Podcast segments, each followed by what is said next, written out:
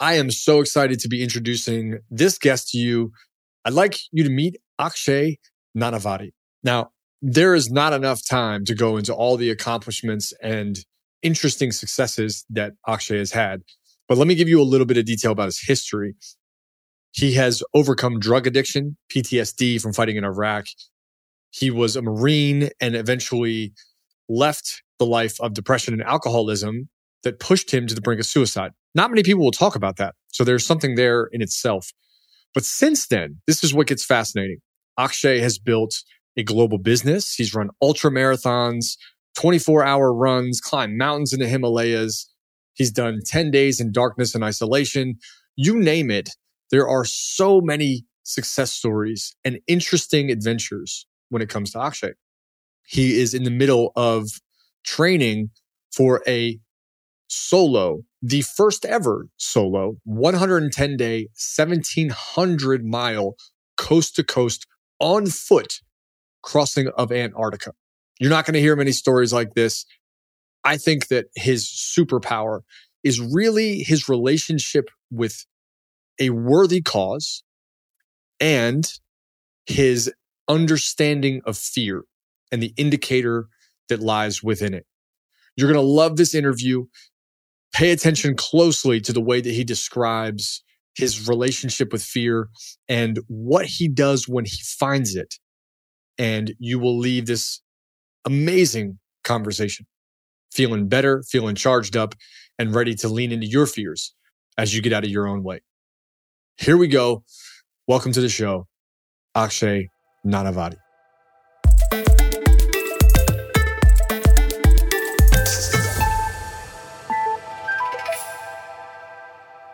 What's up and welcome everybody. I, am really excited for today. I, I, get excited for all these.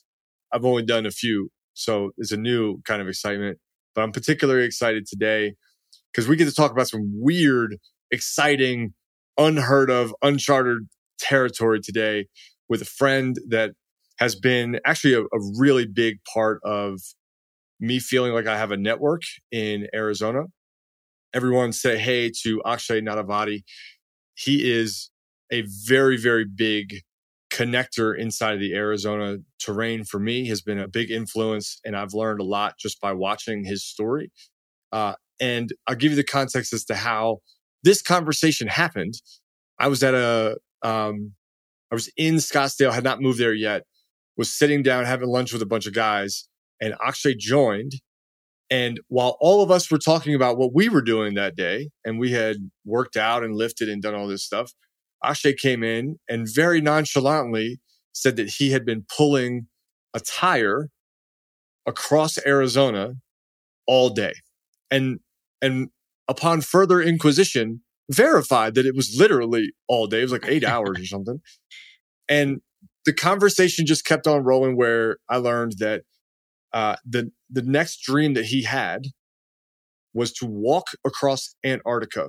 And if you've ever had a conversation with someone that tells you something like, I'm going to walk across Antarctica, you can't help but ask a thousand questions. And I didn't have a chance to get a thousand questions in. So today we get to do that. Akshay, thank you so much for being here, man. Thank you for having me, brother. Appreciate it, man.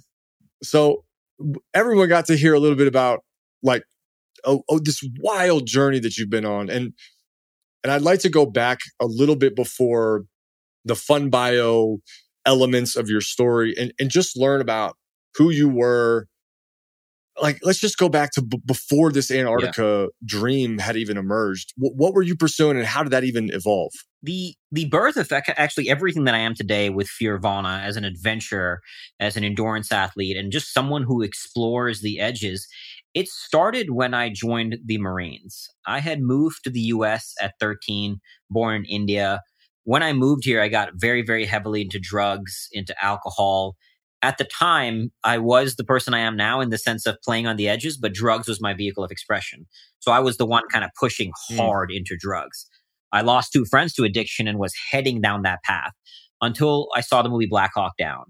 And that movie planted the seed that changed my life forever watching these men sacrificing their lives, the heroism to put their life on the line for another human being, to die for another human being, you know, just that courage. What kind of person would do that? And almost overnight, stopped doing drugs, uh, despite two doctors telling me that training would kill me because of a blood disorder that I was born with. In addition to having flat feet and scoliosis, I enlisted in the United States Marines, and that changed my life forever, man. That birthed the essence of who I am today because in the Marines, I learned how to suffer. I learned the beauty of going to war with the self and pushing oneself, not just for your higher self, but doing it for others as well. You know, in the Marines, you live for the mission, you live for the group. No, it's not about you and how good you feel. It's about the group and the good of the group. To live in a world like that is profoundly beautiful, right? You're living for tribe. And so that, that had me then want to continue to explore the edges and push further into my own limits and ultimately see how much I could shatter them. So I got in every outdoor sport you can think of because I was scared of everything. I was scared of heights. I was scared of cold, tight spaces, scared of water. So I went scuba diving, mountain climbing, skydiving, cave diving. I mean, you kind of name it deployed to Iraq then this kind of a break from outdoor sports in 07 as an infantry marine where one of my jobs out there was to walk in front of our vehicles looking for bombs before they could be used to kill me and my fellow marines. So through all these experiences I learned to master my relationship with fear and keep playing on those edges and pushing myself until I came back from the war. I lost a very close friend of mine in the war and I struggled a lot after coming home. Was diagnosed with PTSD, depression, heavy drinking until one morning after five days of binge drinking, I woke up and I was seconds away from slitting my wrists. That moment, that rock bottom moment is what began the climb out of the abyss. And I mean, clawing my way out of that darkness one step at a time through one combination of research and neuroscience, psychology, spirituality, under, understanding myself, and two was continuing to go deeper within my, within to confront my own demons and ultimately to find the value in them and put them to use to enhance myself and to do something worthy with this life I've been gifted and not waste it drinking, drinking and doing, doing, you know, drinking myself to what inevitably would have been a death. And, and that's what got me into then writing Fearvana into a business, into endurance sports. And now to pushing the very edge into a place that I've never been before, into something no human being has ever done before to do this crossing of Antarctica. But that's kind of the arc of the journey that led me into becoming an an, an adventure athlete, an endurance athlete, and someone who likes to see what we can find when we go beyond what we think we are capable of. It, it, to to put all that in like a 60 second reel is, so is impossible, right? it's a lot I threw at you.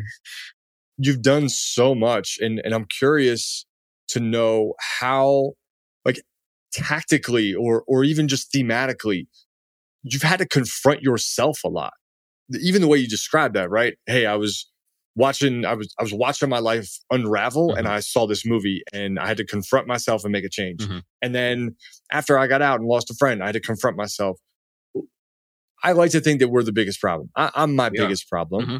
And the confrontation of self has changed over the years, each time being a little bit more mm, maybe patient and graceful. Mm how has have your confrontations of self where you, you know you got to change and you you're at the bottom making a final choice. Yeah. how have how have they changed? You know i certainly wasn't as self-aware as i am now way back in the day right? When it first happened it was an exposure to a new reference that led to a new reality that led to me creating a new reality. And so one way we do that is we surround ourselves with people with ideas with concepts listening to podcasts that will expand our awareness of what's possible because every one of us, you, me, we don't know what we don't know, right? We're all trapped within our own constraints of our own reality, with our own lens and paradigms and belief systems. So to start to even figure out what you don't know is real or what you don't know is possible, you you expand yourself. You put yourself in situations where you will be a little uncomfortable, where you're open to new ideas. Right. That, but again, I wasn't doing that consciously back then. I happened to see this movie. right. And then after, after the war, you know, and when I hit that rock bottom, pain is the greatest driver of change. So you get enough pain, you will change. You know, I mean, I the, oh, yeah. that was mm-hmm. that was the that was I was enough pain like that. That to me, the fact that I even thought about taking my own life, that shocked me. I mean, it was I was drinking a lot at that point. Obviously, that didn't just happen one day, but uh, but I'd never gotten to the point where I thought about taking my own life yet. And the fact that I came that close to literally picking up a knife and slitting my wrist was horrifying, you know? So enough pain is the trigger of change. So now what you do with, with enough awareness and for somebody listening is engineer that, right? Like engineer that pain because pain is relative. Everybody's rock bottom mm. is different. So if something is not right, you look at like at any at any crossroads in life, there, oh, we're always in a crossroad. Every path you take, there will be struggle. I could choose, for example, to continue drinking, or I could choose to change my way. Both paths were struggle. You could choose to be someone who keeps eating junk food and being 100 pounds overweight, or you could choose to change and go to the gym more. Both paths are going to have struggle. So when you look at that, like one of the things I have people do is write down, okay, here's here's path one, here's path two, right? Narrow down, and whatever the crossroad may be. This relationship isn't going too well, I can quit and stay single, or be in it, whatever the thing may be. And okay, in each in path one, here's all the rewards, here's all the struggle. Path two, here's all the rewards, here's all the struggle. And go deep. Don't just like do don't just do this in a light way. Go deep. Spend time with this. And then the question to ask is very simple. Which struggle are you willing to endure? When the pain mm. of the path you are, the actions you are not taking outweighs the pain of taking action, you will take action. I mean, even writing my book, Fearvana, I was, I procrastinated a shit ton on writing that book. And what eventually had me finish it and now be something I'm damn proud of that's making an impact was recognizing that one day I will die. And imagine if I die never having shared my message with the world. Like, and I, and I actually got pretty deep in visceral of that experience. Being present to our own mortality, coming close to our own death, either in our mind or in my, my case, my lifestyle has me confronted a good bit it will change the way you live your life, right? So what's the pain that is greater? And if you want to choose that, then do it consciously.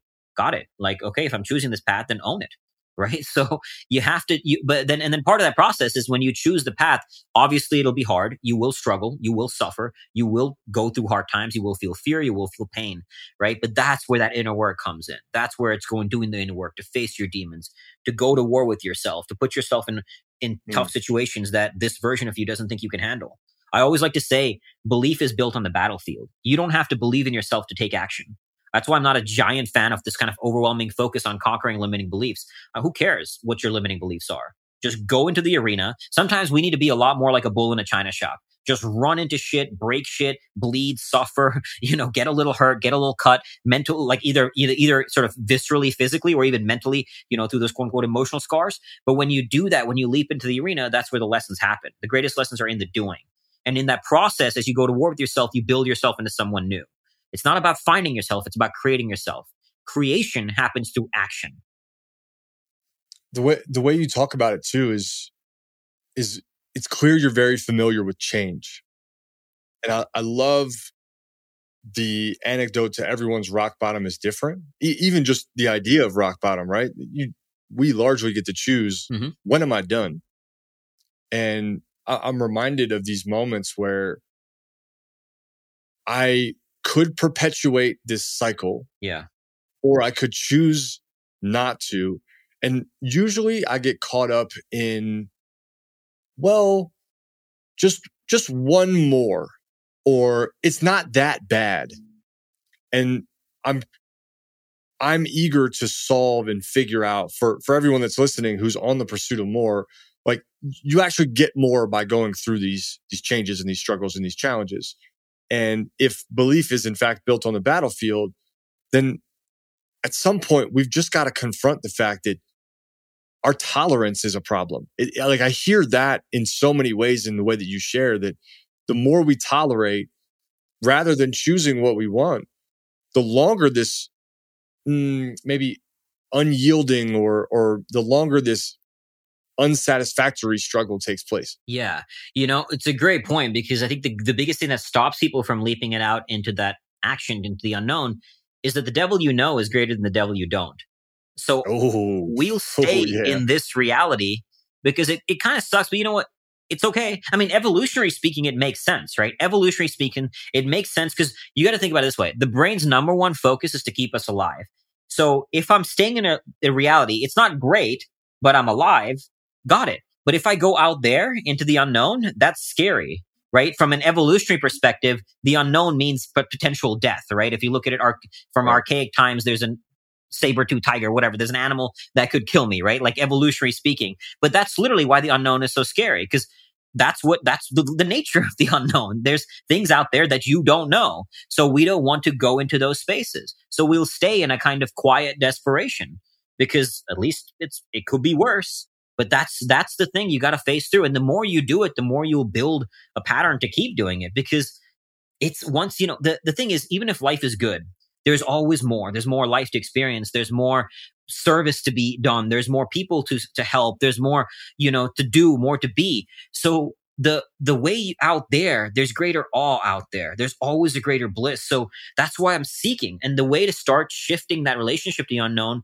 is approach it with curiosity approach it with play like even when i when i'm planning this 110 day solo crossing of antarctica people often ask me you know what's next who are you going to be on the other side of it I don't know who I'm going to be. How can I possibly know? right. When you How could you know? 110 days alone out there. But what makes me so excited is the curiosity.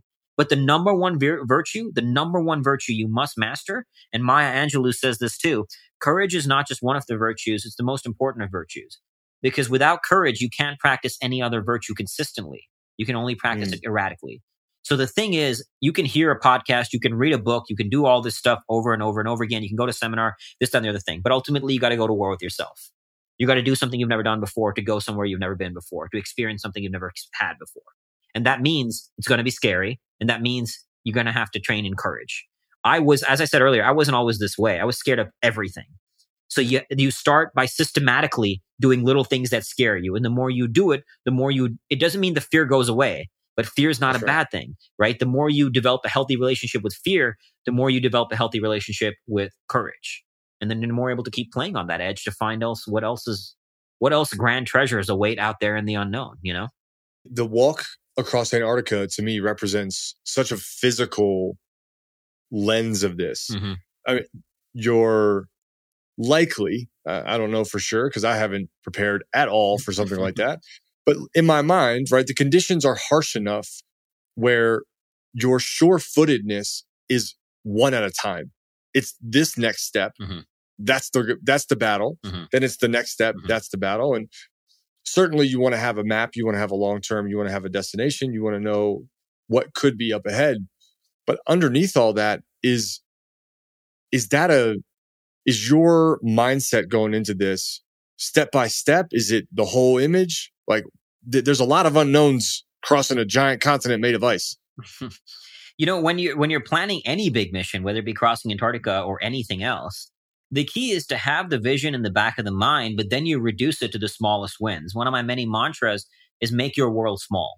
Right? I can't be thinking about 110 days in Antarctica. That is overwhelming. 1700 miles dragging a 400 pound sled that's that would be like soul crushing at the prospect let alone the fact that it's never been done before right even when i'm training if I'm going on for eight hours of tire dragging, I can't be thinking about hour eight. Hour one is hard enough, you know? So you got to make your world small and then focus on the next reality and then stack the wins. We build that confidence, we build that self worth by stacking the wins, by doing hard things, by showing we can honor our own word. But it's that's part one of it is like confidence is built on the battlefield too, right? Confidence is the fuel is, is the result of action, not the fuel for action. We often say, just be confident as you take action. If you've never done something before, you can't be confident. How will you be confident?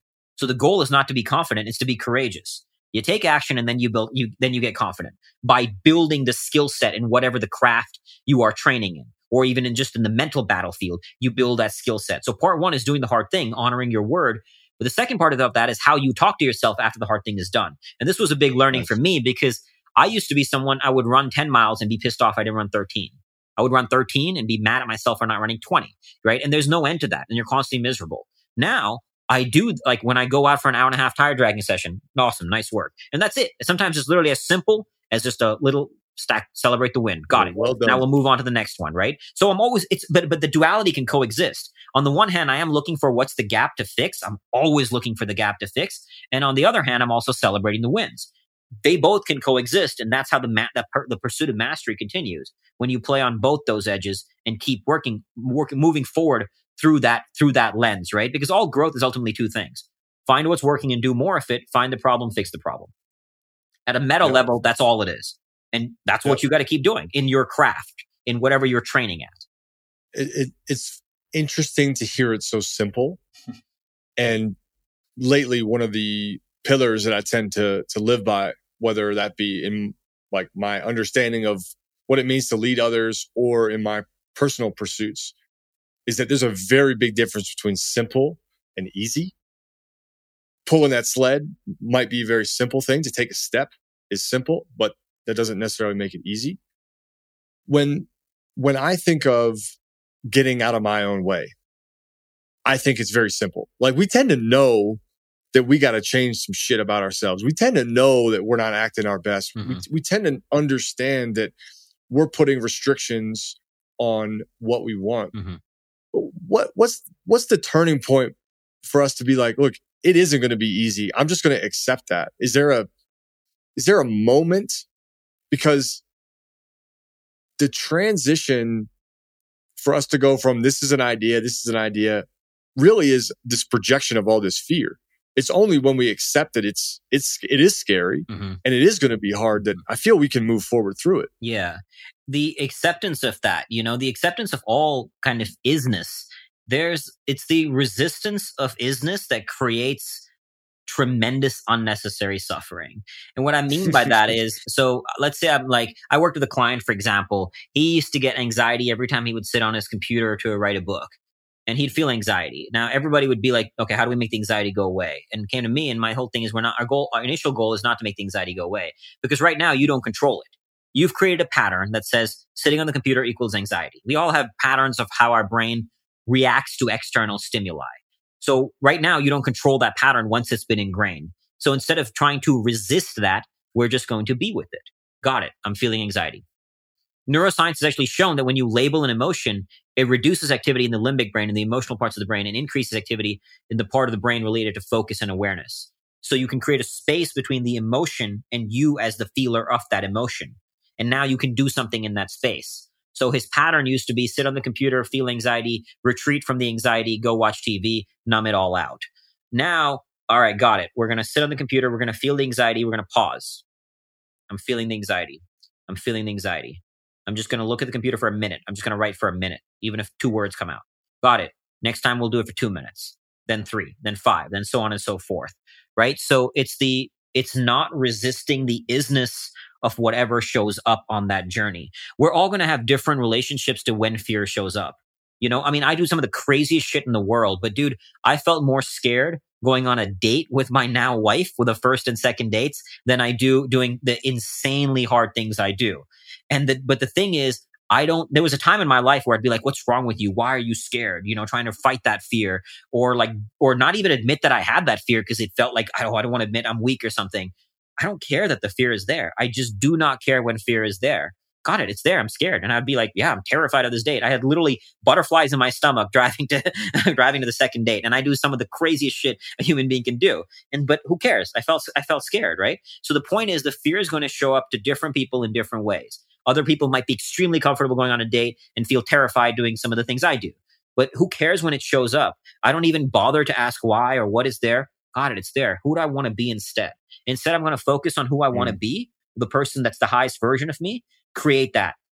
All right, cool. I'm going to go into the fear a little bit. I'll go on this date. We'll see what happens, right? Curiosity, play, and other incredibly important virtues to practice. When you find yourself looking at something instead of judging it, like instead of demonizing it, be curious about it. Got it, the fear is there you know as even when in terms comes to learnings like me and my uh, me and my my now wife we we've we've openly told people we're never going to fight we've never fought we never will fight I can't tell you how many people got triggered by this and would be like, yeah, bullshit, you're naive, something or the other. And cool, if it triggers you, that's not the problem.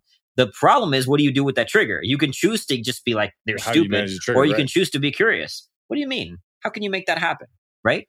That's how you learn. Be curious. Be curious in, in the world, and it opens up new possibilities. So don't resist the isness and then be curious of what to do with that and then translate it into something purposeful.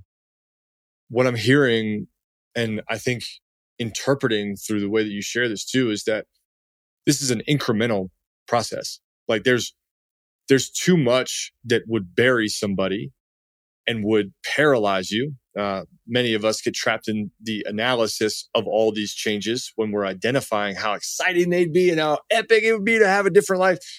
But really, what I'm, what I hear in the way that you share this is that this isn't about being superhuman and having a, a rocky exterior that's indomitable or, or unstoppable. Instead, it's, it's almost being strategic against yourself, uh, to not be your biggest problem by making this change so big, but instead to say, where can I start today? Can I get some, uh, some blood on my shirt? Mm-hmm. And then can I continue that small incremental change in process. I'm curious where you've hit the wall because you're you're taking on some big, big, big stuff. When have you hit the wall and been like, okay, that was too big of a change? Constantly, man. Like I'm constantly playing on new edges and I get hurt doing it. I've gotten heat exhaustion. I've got hypothermia. I've lost two fingers to frostbite, you know? So you, but the thing is, the only way you're going to find where that line is by actually playing on those edges of the line. And sometimes you'll get a little hurt emotionally, physically, like even in the relationship realm, you know, I, I, I got divorced after nine years of a great marriage because without going too deep into the story, because it's not my entirely my story to share, my ex-wife got caught up in a cult and our marriage ended like a crazy way that it ended. Broke my sobriety. I've been in a couple of small, like eh, eh, small relationships uh, since then. Before now meeting Melissa, and it's very easy to be scared of a relationship because I could be hurt, right? And so people, and I've seen this happen a ton with the relationship arena. I'm, I'm so scared of how it went in the past. I don't want to be hurt anymore. But the thing is, you got to be willing to leap and eh, like and and get hurt it's that fear if I don't want to get hurt that'll have us stay in that little kind of, you know, that, that quiet desperation. But you leap. And I, and that's why I went all into this relationship. I mean, we got married, we got engaged in two months and we got married in less than six months. The only way to play life is all out. And when you play all out, you will get emotionally hurt. You will get physically hurt from, especially if you do the things I do. But who gives a shit, man? You, it also makes life a, that much more exciting. The more the, the the more you know the abyss, the more you know the darkness, the greater you know the light. We think in references. We operate in references. So yes, you will feel pain, but the more you know pain, the greater you can experience joy right? It's that's that's how the, the, human condition operates in a very visceral way. You know, I did that darkness retreat where I spent seven days and then 10 days in complete darkness and isolation. And when I came out of the dark and when I saw the world for the first few moments, I had never seen the light of the world look that bright. I'd never seen the luminosity of the light with that much power. And in such a visceral way, I remember thinking gratitude for all the suffering I've ever experienced in life, knowing that I could not ever truly know the gift of the light until I have first been in the dark. So you got to be willing to get hurt. And that means you're going to hit some walls. You're going to fall literally and figuratively. And that's okay. Then you will rise. It's in the falling that you get to rise, you know? And even when I got the frostbite and I lost two fingers, I felt so much gratitude because the value of that is now when I go back to Antarctica, I have to be that much more perfect. What a gift, right? When you're put in your, mm-hmm. when you're put yourself in a situation that demands you to be the, perf- the, the highest version of yourself, that demands perfection out of you, and you have to rise to that standard. What an epic opportunity, right? So gratitude. I got frostbite. Great. I'm going to go back into the arena and see what happens next time, you know? And obviously, you don't go in foolishly. Like I'm not an idiot. I train incredibly hard for this.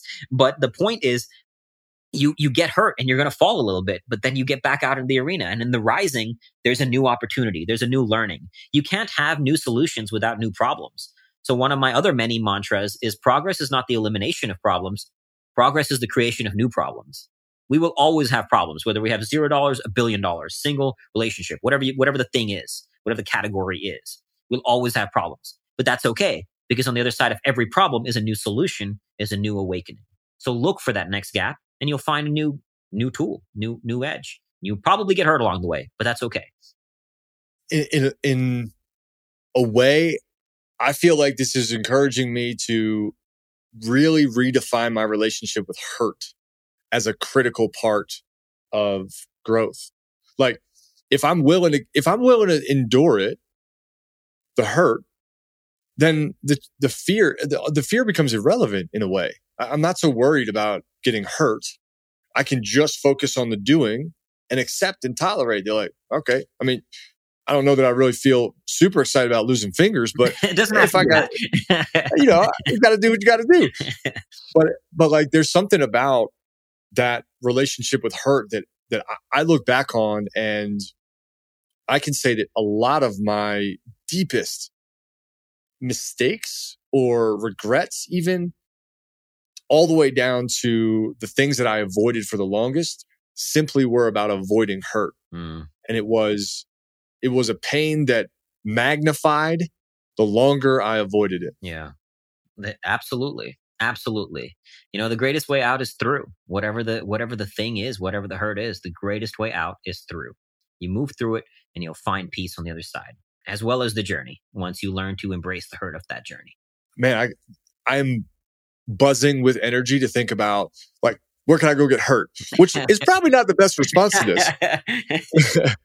but almost to say, okay, how can I uh, you want to insulate that a little bit and say, let me let me moderate the level of hurt that I can experience. But I, I, do think we like overinflate this stuff in our head all the time. If we want to start a new business or pitch a new idea uh-huh. or get a sale or or quit your job, like the the hurt that we imagine is death. That that's like what comes to mind, but it's not real. That that's like the number one lesson I'm learning sitting here in front of you today is that none of that's real. Yeah, the anticipation of pain is often worse than when you actually go through it. Like I can't tell you how many times that like I've, I've been more dreading a tire dragging session, and when it's finally done, I'm like, oh, cool. That wasn't too bad. I've been through worse, you know. so, mm, uh, yep. but it's the anticipation of pain. And to your point, you know, it's not just about suffering for the sake of suffering. I'm not saying go do something stupid. All my things are very calculated, and sometimes I don't know the degree of pain I'm going to experience on the other side of this edge. But but they're calculated as I step into that new edge, you know? So you're pushing yourself in a way that is controlled in the way that's relatively safe, of course, mm-hmm. but with intelligence and choosing your worthy. Like not every, I'm not saying Antarctica is the only vehicle for enlightenment or growth, obviously, right? Like find your edge. That's the whole thing is look for your edge. And your edge also doesn't just mean in the category of pain and suffering. As an example, I talked about dating, you know, but I was somebody who like we would go to a retreat and they would do all these kind of dancing and light things between breaks. I would be more uncomfortable doing that shit than doing like a hundred burpees in the corner, you know, because I had developed such a healthy, uh, a strong relationship with that suffering, but I had developed such a negative relationship to play, to fun, to light things to the point mm. that even one day when I went for a run, I saw this sign that said 5k fun run. And I had visceral disgust at the idea of a fun run like subconscious angst that like this is just ridiculous. You don't run for fun. You run to suffer, right? And that wasn't healthy. That was not a good thing. So when I, I realized that I was bringing in suffering in all areas of my life because I'd gotten so comfortable suffering. So what I then do is I go play on the other edge. I went on play on the edge of play. I started running without tracking my mileage. I started doing more light things like singing, like dancing, being more light and playful when I'm driving in the car. So at any point in life, I look for an edge of one particular duality. And what I mean by that is in life, there's a series of dualities that encompass the human, human experience. Pain and pleasure, ego, humility, uh, stress, recovery, right? Masculine, feminine, light, dark, life, death, all of these contradictory polarizing kind of forces that we view as opposite. That we and then we often view one side as bad. Stress is bad, the darkness is bad, fear is bad. But neither side is bad, neither side is good. Coming back to the point I made earlier about accepting the isness of things without judging it, without ascribing a, a label of bad or good they both can coexist and they both must coexist.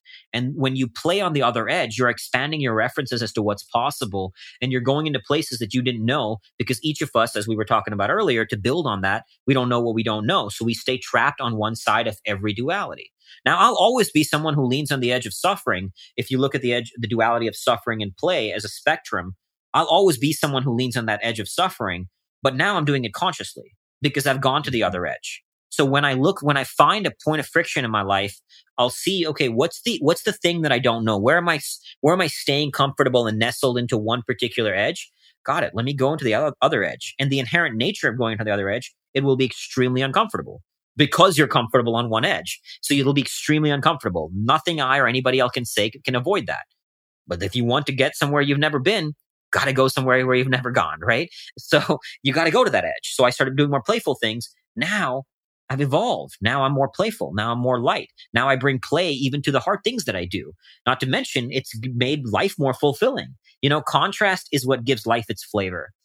It, it makes life more fulfilling. It gives more, more, more, more power to it, more awe to the human experience. When you know what it's like to really be without, you can appreciate what it's like to be with. I'm reminded of the the quote, no pain, no gain. Yeah. And I I have really grown a disdain and a, a dislike for that phrase, mostly rooted in my own history. I, I think as an athlete, I, I, sought pain without a purpose, without mm-hmm, a lot of mm-hmm, intention. Mm-hmm. And that later perpetuated into entrepreneurship where mm. you just like subject yourself to all this really like resultless mm-hmm, pursuit mm-hmm. and put yourself in really unhealthy patterns because this hustle culture yeah sort of is pervasive and and what that edge and duality share brings up is that the opposite side of like, hey, you you can gain and it can be easy, which is what I reconditioned exactly. myself to understand. Yeah. Like, hey, yeah. I can gain a whole lot without yeah. any pain. This is great. Yeah. If you learn that, and I, I think I have learned that, that I can enjoy and I can thrive without suffering. Why then come back to suffering? What is it that suffering teaches that pleasure can't? Because suffering is a training ground for self transcendence. The inherent nature of suffering is that it's hard. It's that it sucks. It's suffering. Pleasure is inherently pleasurable. So the experiencing self, this version of the self, it's looking to feel good in the moment. It's easy to do the thing that is pleasurable. That's a nature of pleasure. When, when you're doing something that's hard, it sucks and you're going to want to escape it. The ability to transcend that feeling of wanting to escape it and keep moving forward in spite of it that's transcendence. And to me transcendence mm. is the highest. Like if, the, if there's one thing life is about it's self-transcendence. I mean even abraham maslow in the hierarchy of needs it's actually not self-actualization that's the highest of needs. It's self-transcendence. And as viktor frankl said self-actualization is a side effect of self-transcendence and to me another way to put it is that self self-transcendence is the access point to god so suffering is the way that you train yourself to transcend yourself, to transcend the limitations of your mind, your body, your, your, your, your, your thoughts, your feelings, and rise above that to become someone mm. higher, to be someone higher. Right. So one aspect of it is, is that transcendence. The other is kind of what we've been saying is that the, the, the like if you stay trapped in your current reality, in your current way of thinking, in your current way of doing, you will keep getting more of the same results. If you want more, you want more money, you want more relationships, you want more experiences, you want more growth, you have to do something you've never done before. The inherent nature of doing something you've never done before is that it's uncomfortable because you've never done it. So I use the word suffering very intentionally, but call it what you want. Mm. Challenge, difficult. The reason I use the word suffering it, it, it, extremely um, consciously as well as a, a lot is because suffering feels harder than challenge or difficult or hard. So when I develop such a positive relationship with the word suffering, then when I hear things like hard or difficult, it feels like nothing. And words have power in shaping our experience of reality. So that's why I use the word suffering, but call another one if you want to, right? That's why you got to do the difficult thing. And again, the difficult thing is going to be different. For me, difficult was more was was dancing at one point, whereas another person might find it more difficult to do burpees, right? So don't get caught in the for some people doing the difficult thing might be relaxing. Right? We're so trapped in, like you mentioned, yeah. the hustle culture. But it, coming back to the duality, do we we need to stress the body as well as the mind to grow, but we also need to recover. The body gets stronger when in, in, in looking at the, the example of working out the body actually gets stronger during the recovery process. Where during the stress process, you're actually tearing down the muscle, right? So it's the same thing. Right. You need to recover just as much as you need stress. So neither is bad or good. You need both. I feel like I need a lot more rest right now.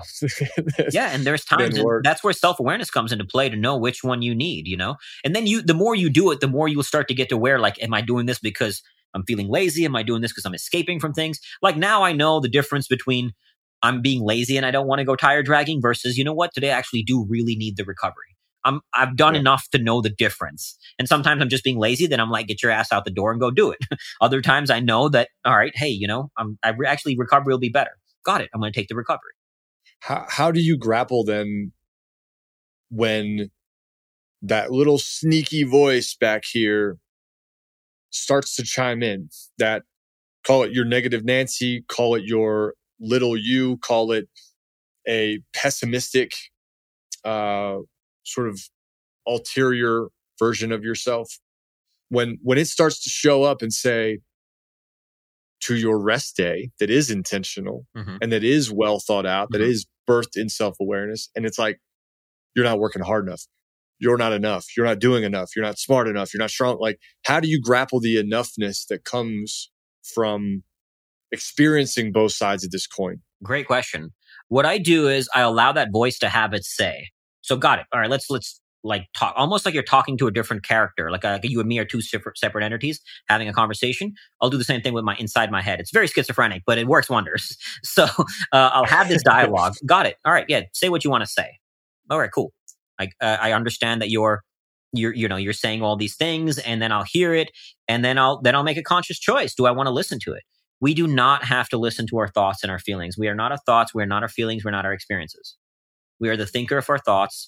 We are the feeler of our feelings and we are the experiencer of our experiences. We all have thoughts and feelings that are neurotic. They change constantly. They are not who we are, right? Like I have a thought million thoughts a day. And sometimes it's not a thought that defines the highest version of myself. But just because I had that thought doesn't mean that's who I am. It doesn't mean I have to listen to it. So I allow that voice to have its say because that's really important. That comes back to resisting the isness that we talked about, right? So let it have its say. And then I talk to it like it's a separate entity. And actually, when I was in the darkness retreat, I started creating different characters in my head and I named them. I actually gave names to the different characters. So anytime I had a voice that said, you're too weak, like this is going to break you. If I'm planning something like in the darkness, I wanted to do an extended fast. I named that character Bane. It's a, it's a great name. I, I really I love it. Bane. I, I, I, named yeah I named all my characters after villains in the superhero movies. So I would name like whenever I had a voice saying, "Oh shit, I can't wait for this to end," like related to time and anticipation, I named it Thanos. So now I'm having a conversation with Thanos. Got it. You want this to end? Why do you want it to end? Let's talk about this. You know, and then then sometimes you do as different ways to shut that voice up. Sometimes it's literally got it. You can fuck right off. And I literally talk to myself that way. You don't, you can say however you want to say, you know, come up with your own version of that, but you're letting that voice have its expression without resisting it. And then you can choose outside of it. And then I literally like, dude, this morning while tire dragging, I was feeling a bit stressed, overwhelmed. I'm planning multiple expeditions. Things are going everywhere, trying to navigate the stresses of fundraising for Antarctica, Antarctica. And my, I was just feeling like this anger. Some people are not responding when they should be responding to things. And I was like, all right, just, hey, let, all right, go wild. What's, what's, what's going on? Let's just, you, you, you keep talking. And all right, got got pissed off, got it. I'm feeling all this shit, and we we expressed it. You know, I don't like who do I want to be outside of this? None of these thoughts are inherently real. I don't have to let them shape my reality. I let them have their say. I let them experience myself for a minute. Got it. Now, what am I going to do with it? Right. So, to your point, in the example you brought up, if you've made this decision to rest very consciously and you're noticing that voice show up, you decide whether you want to listen to it or not. But that comes with practice of separating from your thoughts as real and disidentifying from the constructs that create our reality mm. as our reality. Another another interesting arrowhead pointing straight at your relationship. Mm-hmm. It's not it's not that you don't have a voice. I don't ever expect to have a voice. It's my relationship with it mm-hmm. that matters. How much how much say exactly. I give that. Exactly. You know, I, I also think of our so our framework inside of a lot of our coaching programs and, and what we've seen in a lot of entrepreneurships is the pursuit of something that ultimately is exciting, but it comes from a place of lack. It, it's from a place of I need to prove this or show the world this. This was my drive for like 25, maybe 26 years, mm-hmm. probably 30. Mm-hmm. And those three pillars in our world are worthiness, enoughness, and love lovableness, lovability. And, and I think I've struggled probably in, in business with enoughness, right? Am I good enough? Am I smart enough? Am I sharp enough? All that. But then when I think about some of the big, big, big dreams that I have and, and some of the conversations I've had with many, many, many very successful people who also struggle, it goes to worthiness and feeling like we are worth the dreams that we have or worth the beautiful moments that we've created or worth the rest or worth the the pause and the respite and the recovery. When when you talk about uh, this this both spans the relationship space that i want to dig into with you and the pursuit of this this gigantic dream like have you have you ever had that worthiness snake bite you when it comes to chasing a dream like this? I mean, this is like a once in humanity kind of dream. Mm-hmm. Absolutely. You know, I think uh, that like I think most human beings have heard, often heard the two greatest fears are the fear of not belonging and the fear of not being enough. And my whole take on it is good, own it. If you have some of it, mm. instead of resi- coming back to the avoidance of resistance, you know, and this is where the duality comes into play. I can feel not worthy and also feel worthy. So I can look at where but that comes with tremendous self awareness to have the ability to hold two seemingly contradictory thoughts in the mind as, at the same time and hold both as true. Right. This is coming back to the essence of non dualism. This is the duality. This is the spiritual mastery is that yin yang, that darkness and light can coexist. In a very visceral way, I experienced this when I sat in a dark room and the brightest light I've ever, literally, the brightest light I've ever seen in my entire life was sitting in a dark room. It was so bright, mm. it was hmm. blinding. I was holding, covering my eyes like this. So, in a very visceral way, I saw how darkness and light can coexist. So, coming back to the question of that worthiness, like I genuinely believe that I have a debt to owe this, to a debt to pay off to earn this life I've been gifted. Because, like, as an example, when I was in Iraq, my vehicle drove over an active bomb that didn't explode. My friend's vehicle drove over a bomb that exploded and he was killed. I was ble- I was born to great parents. As a result, I've been blessed with a million times more opportunities than most on earth. I've seen survive. I've worked with survivors of sex trafficking, former child soldiers. I've been in post-conflict zones. I've been in war, volunteered in leper colonies, seen people in extreme poverty. And all of those people, they were there because they were born there. They did nothing to deserve it. They, they were born into hell that I wasn't born into. As a result, I was blessed with a million times more opportunities than most. Now, yes, I've worked hard to get here, of course, but I got very lucky in that pool. I don't know why. We can all we can f- find answers to it, but to me, because I was so lucky and I didn't do shit to deserve that, I believe I owe a debt for this life, and I pay it off by being worthy of this life, by being worthy of my suffering, by being worthy of these gifts that I were given, and then transcending it for myself, for my highest self, as well as to be of service. Now, look, I'm not saying that you have to think the way I think. I can't tell you how many people say that it's unhealthy that I think that way. I don't care if you think it's unhealthy or not. The point is not that. The point is that darkness, that feeling that we all have, we all have our own flavor of it, of not being worthy, of not being enough. Find a way to use it into a construct and turn it into a belief system and a paradigm that will serve you. This place that I go to when I need to, that I have a debt to owe, man, that is a powerful place to go when I need to access it but I don't always live there. I also live in tremendous gratitude. One of my friends has told me that your superpower is gratitude because, dude, I am always grateful for what I have because I also know what it's like to be without. You know, uh, I've, I've done, I've been in extreme cold. I've been in extreme heat. I've been alone. I've been, uh, with people I love. And so every edge, because I know one edge, I have so much like to, to, this day, man. There'll be nights when I go out and look at the night sky and just feel gratitude for stars because when I'm in Antarctica, I won't get a night sky for four months. It's 24 hours daylight.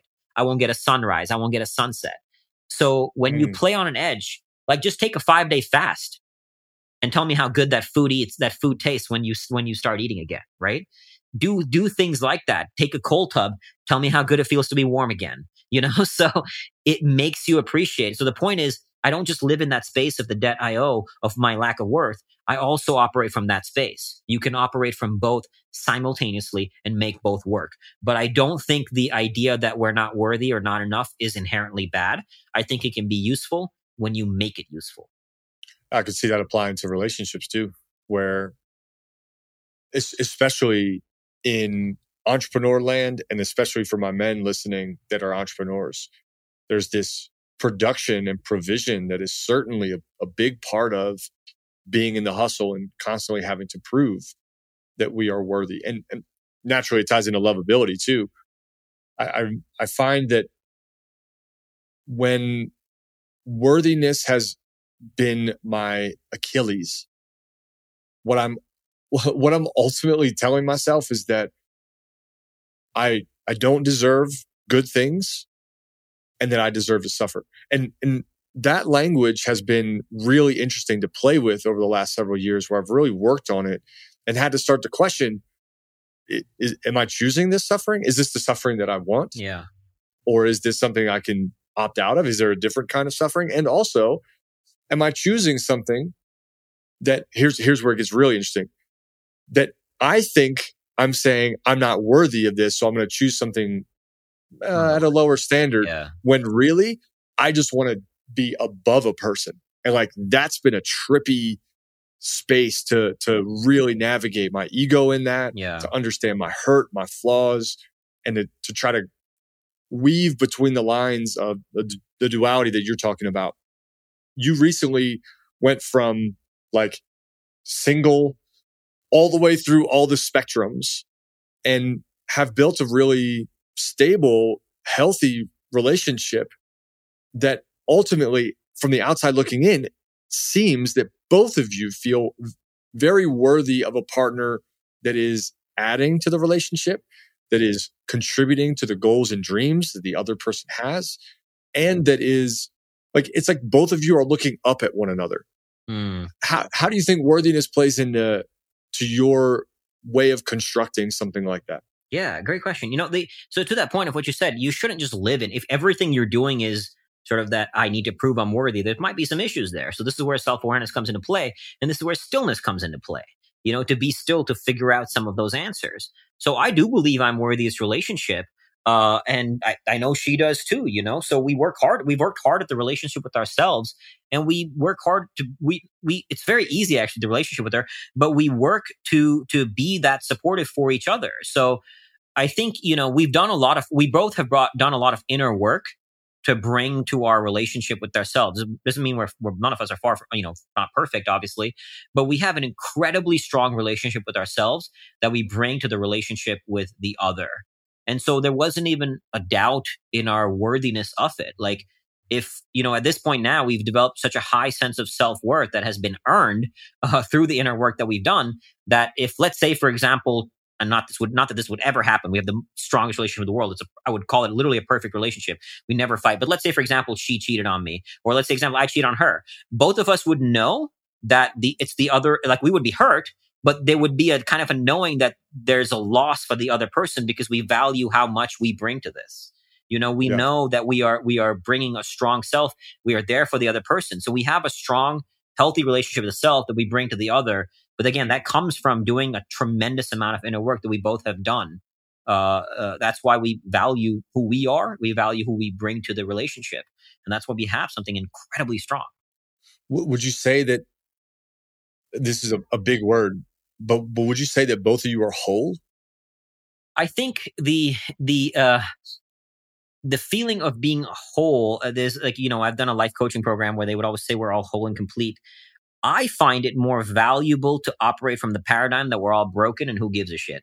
So, uh, my I, I resonate with that. Yeah, because you know, because when I when I when we heard that paradigm, everyone everybody in the coaching program would be like, okay, we're all whole and complete, but then why do we have all this shit?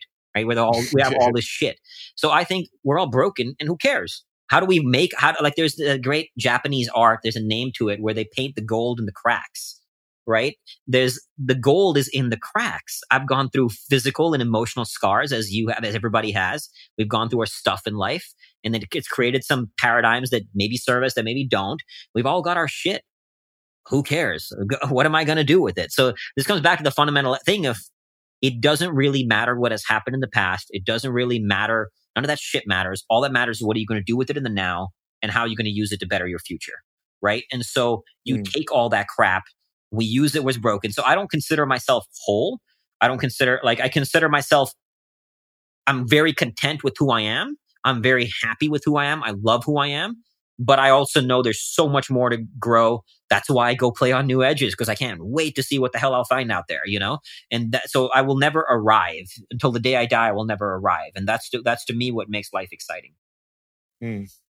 Yeah, that that Japanese art form is called kintsugi, uh, otherwise known as like golden repair. And I think that's that is such a great example, right? Throw, throw the glass on the on the ground. Everyone's broken. Everyone's hurting. Everyone's got things that they messed up on, and it, to me, that that that paints um, the idea of being whole as actually more human.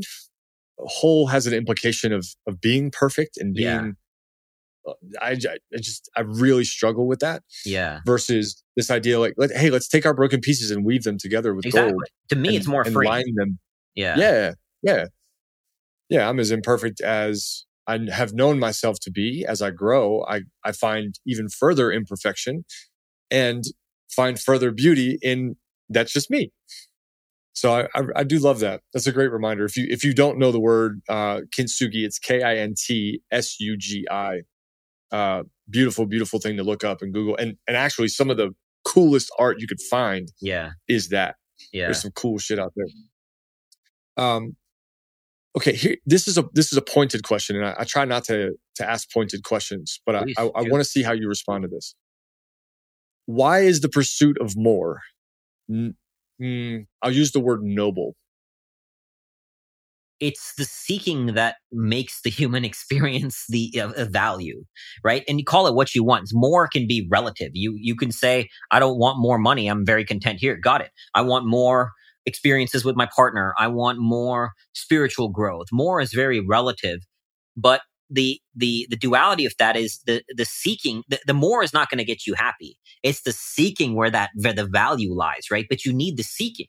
You need the target because that's what makes i mean we're all time is moving whether we like it or not. We're all here. What are we going to do in the here and the now of this experience? And it's seeking and seeking could simply be i'm seeking to be more present in each moment.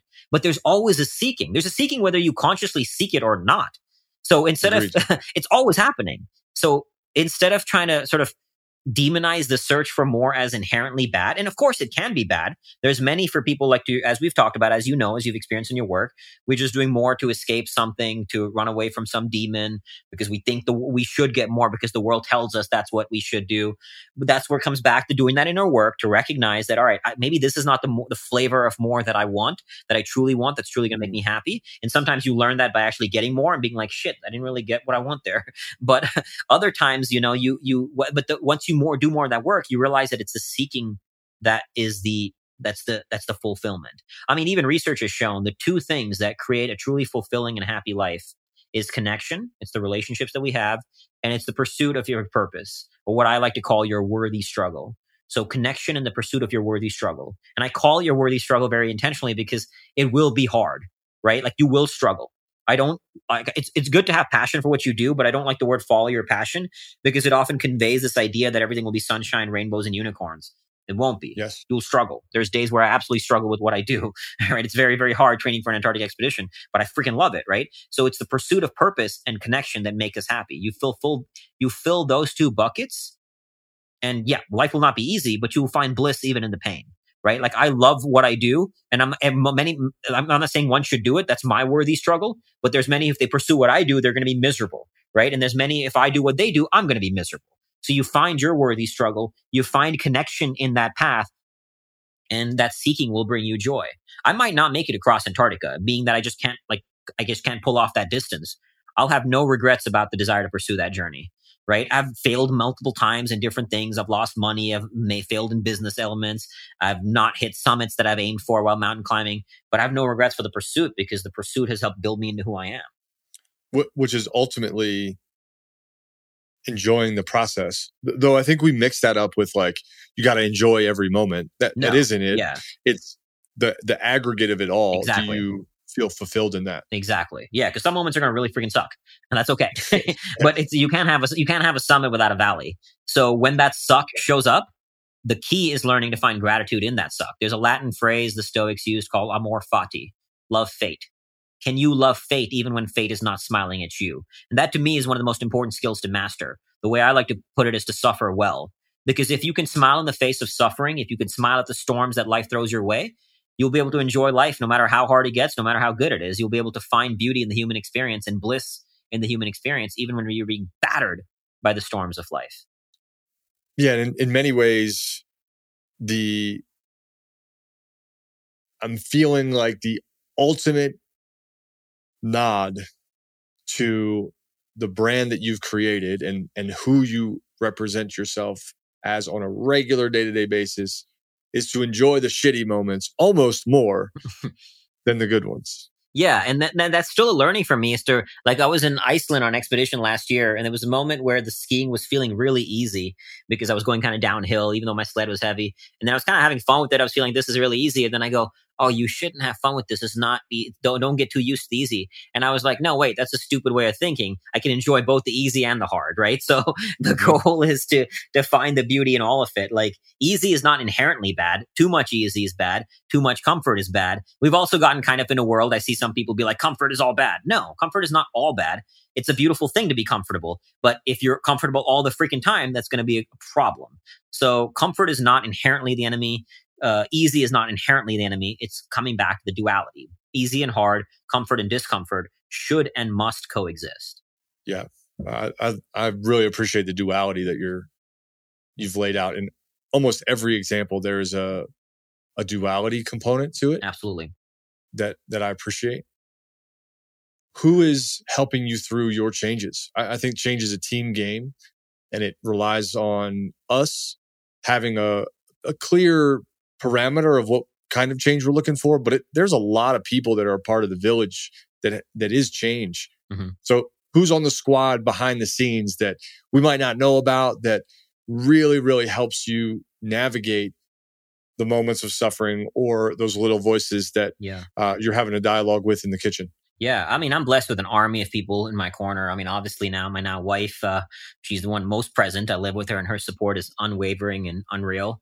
Uh, I have great parents who support me, unreal. Our friends, I mean, as you know, the tribe here is just the most incredible group of people ever. Yes, I have is. friends that support me in every category of my life, from my nutrition to my training to my uh, to my my polar skills. I have polar friends and polar mentors. So, I mean, even in the example of my Antarctic expedition, you know, I'll be alone on the ice for 110 days, but I couldn't do what I do without the army of people who make it possible. Like even you've contributed to that journey, and you know, and which I'm so grateful for and I so appreciate. And so it it takes an army to make grand things happen. And uh, from my wife to everyone else in my corner. And you know, it, this is a key thing for somebody listening: is surround yourself with people like that. If you don't have people like that, put yourself in rooms where you'll meet higher by people. My wife went to a place called Optimize where they do cold tubs and saunas and like biohacking and very like high vibe people, knowing that there are probably some high vibe people who are who are here, who are coming here. And the owner is a good friend of mine. She through she, through him we met. Right here we are. So if you don't, and some look, if as you're evolving, you might lose some people along the way. I have, you know, and that's okay. But your tribe will up level and then you will up level. And now we have, as you know, from our collective tribe here, some of the most incredible human beings on earth. That's the reason I'm in Scottsdale for there, these tribe here is like family, you know, and we support each other in being Yeah. better. Yeah, there are some really good. I, I've I've been really in just a year and a half really pleased with the caliber of human beings, caliber of entrepreneurs, the caliber of creatives. Yeah. it's uh, it's it's been really spectacular. As a guy from the East Coast, hmm um, I I guess one thing that stands out in, in the way that you describe that too is, you know, you want to be around these people, and sometimes we think that we're just going to like bump into them in our casual everyday experiences. And and I, I think that's one of the biggest lies in the world of personal development is that you're just going to find these people. They're, they're just going to stumble on them. Yeah. It sounds like Melissa was very intentional, Very. but I, I, I very much believe in paying for friends and obviously not paying for friendship, I understand what but you're saying. sometimes you got to pay to get in the room. Exactly. Sometimes you got to pay to get, you know, join a program or, Exactly. or join a community or mastermind. What, what have been some ways that you've intentionally changed the people around you to help you through your changes? I mean, to that point, paying like I went to uh, Yanik Silver, who's now a friend of mine. He has this program Oh, called I know Yanik. Yeah, great guy. Uh, he had a program called Camp Maverick, right? This high level camp for entrepreneurs. I went there, paid obviously to go there. Through that, I met one of my greatest friends now, our mutual friend Anthony Balduzzi, who then introduced me to his crew, who's now become a part of my crew.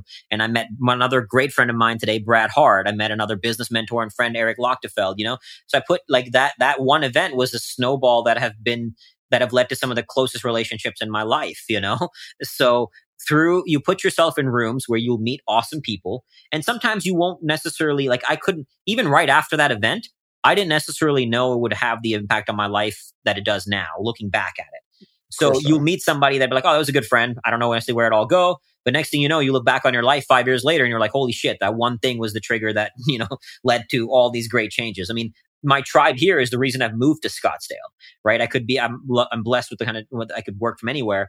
Uh, but I moved here because I have a great tribe here. And a lot of that kind of started with that event. And I met Yanik through, I can't remember what else, how I found Yanik. So yeah, I agree. Put yourself in high vibe places, you know, go to places where you know positive people will be who are seeking growth and improvement. As you said, like Melissa was extremely intentional. Every week she said that she's going to go to some place that's where she meets high level people to find her person. And she met my buddy Michael, who introduced us, and here we are.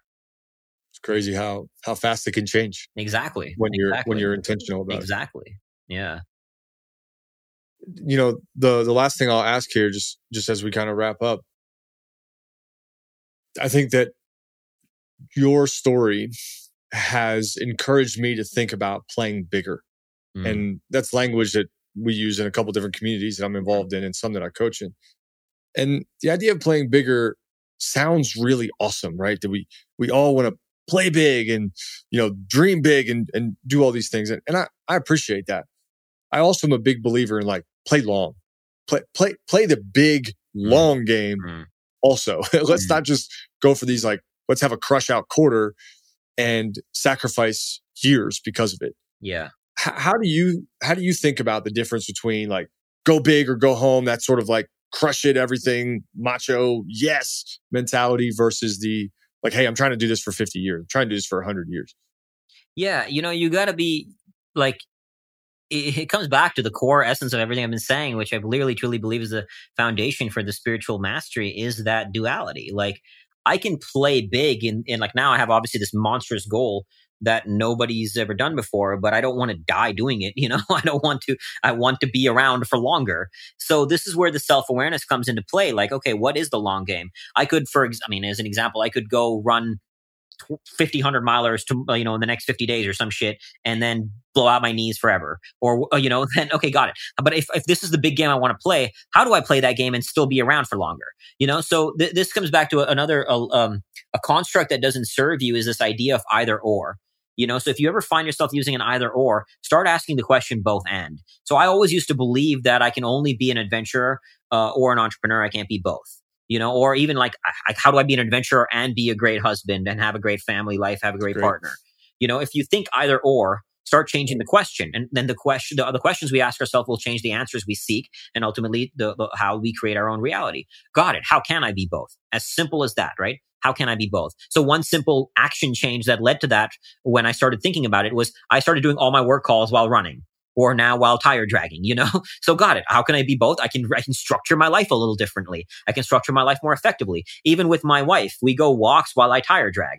So we're getting time together and I'm getting my training in, you know? And she's incredibly supportive, of course, to put up with all my nonsense. But, but when you operate from that both and paradigm, you can now think, how do I play big and play long? And then you start, you start just by asking a question and in time, because often we make like a statement is a wall a, a, question is a door. So I remember working with this one kid who said, I don't have enough money for college. Now, if you hold on to that paradigm, great. That's your reality. Now you can change it to a question. Now that becomes a door. How do I make enough money for college? How do I get a scholarship? How do I find a college that will grant me financial aid or whatever the thing is, right? But now you ask the question and you start looking for answers. The answers may not come instantly, but that's okay. Keep asking the question. Keep putting yourself in rooms with people who can help you answer that question. Keep asking it deeper. Keep, you know, look for new, new, new, new learnings, read new books, new podcasts to find those answers. And then you will start finding some answers. And then you can see how you can hmm. create a both and reality. If you don't have a full page of notes right now, I don't know what you are doing. man, I got, I got so many notes. Oh man. Uh, Akshay, this is so awesome. Uh, tell us a little bit about the expedition specifics because I know you're raising funds yeah. and I want anybody that's listening to get behind you in this mission. Thank you, brother. And really, like, if, if you're tuned in here, I, I want you to pay attention to two things.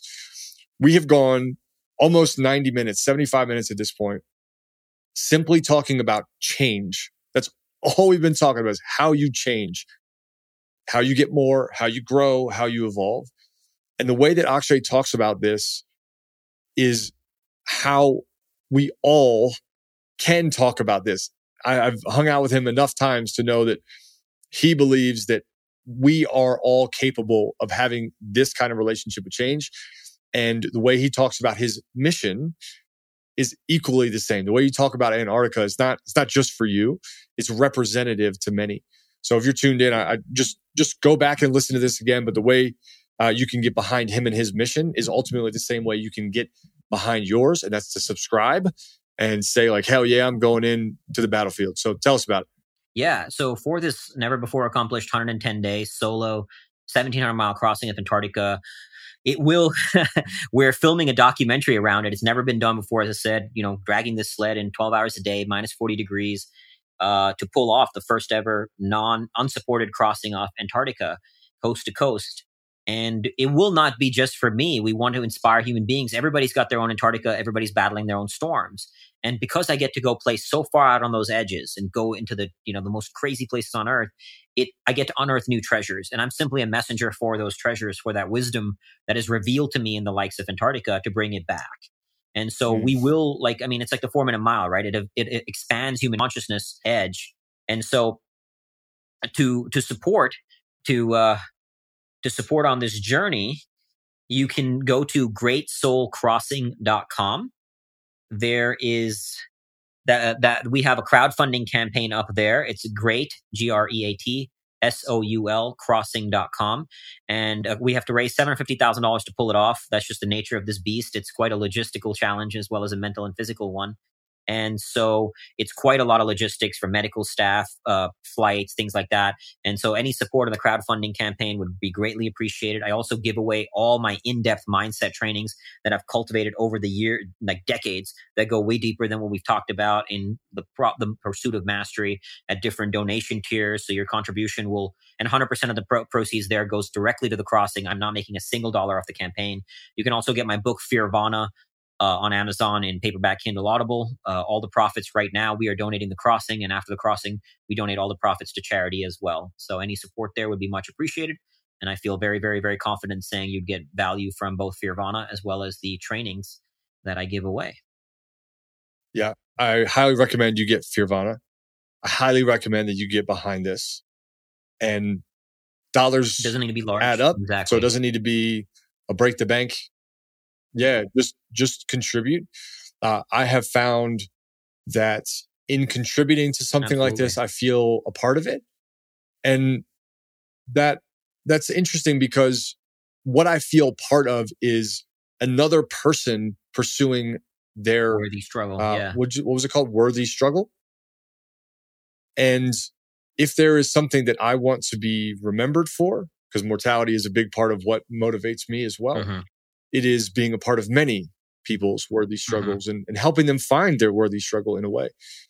Um, actually, this is this is absolutely awesome, man. There there is no better testimony to to a belief system that you and I share about getting out of your own way, about change, about evolution. There are so many nuggets in here from you know everyone has a different rock bottom. Courage being the most important virtue, making the world small, uh, your relationship with hurt, transcendence, giving space to the negativity that's in your mind.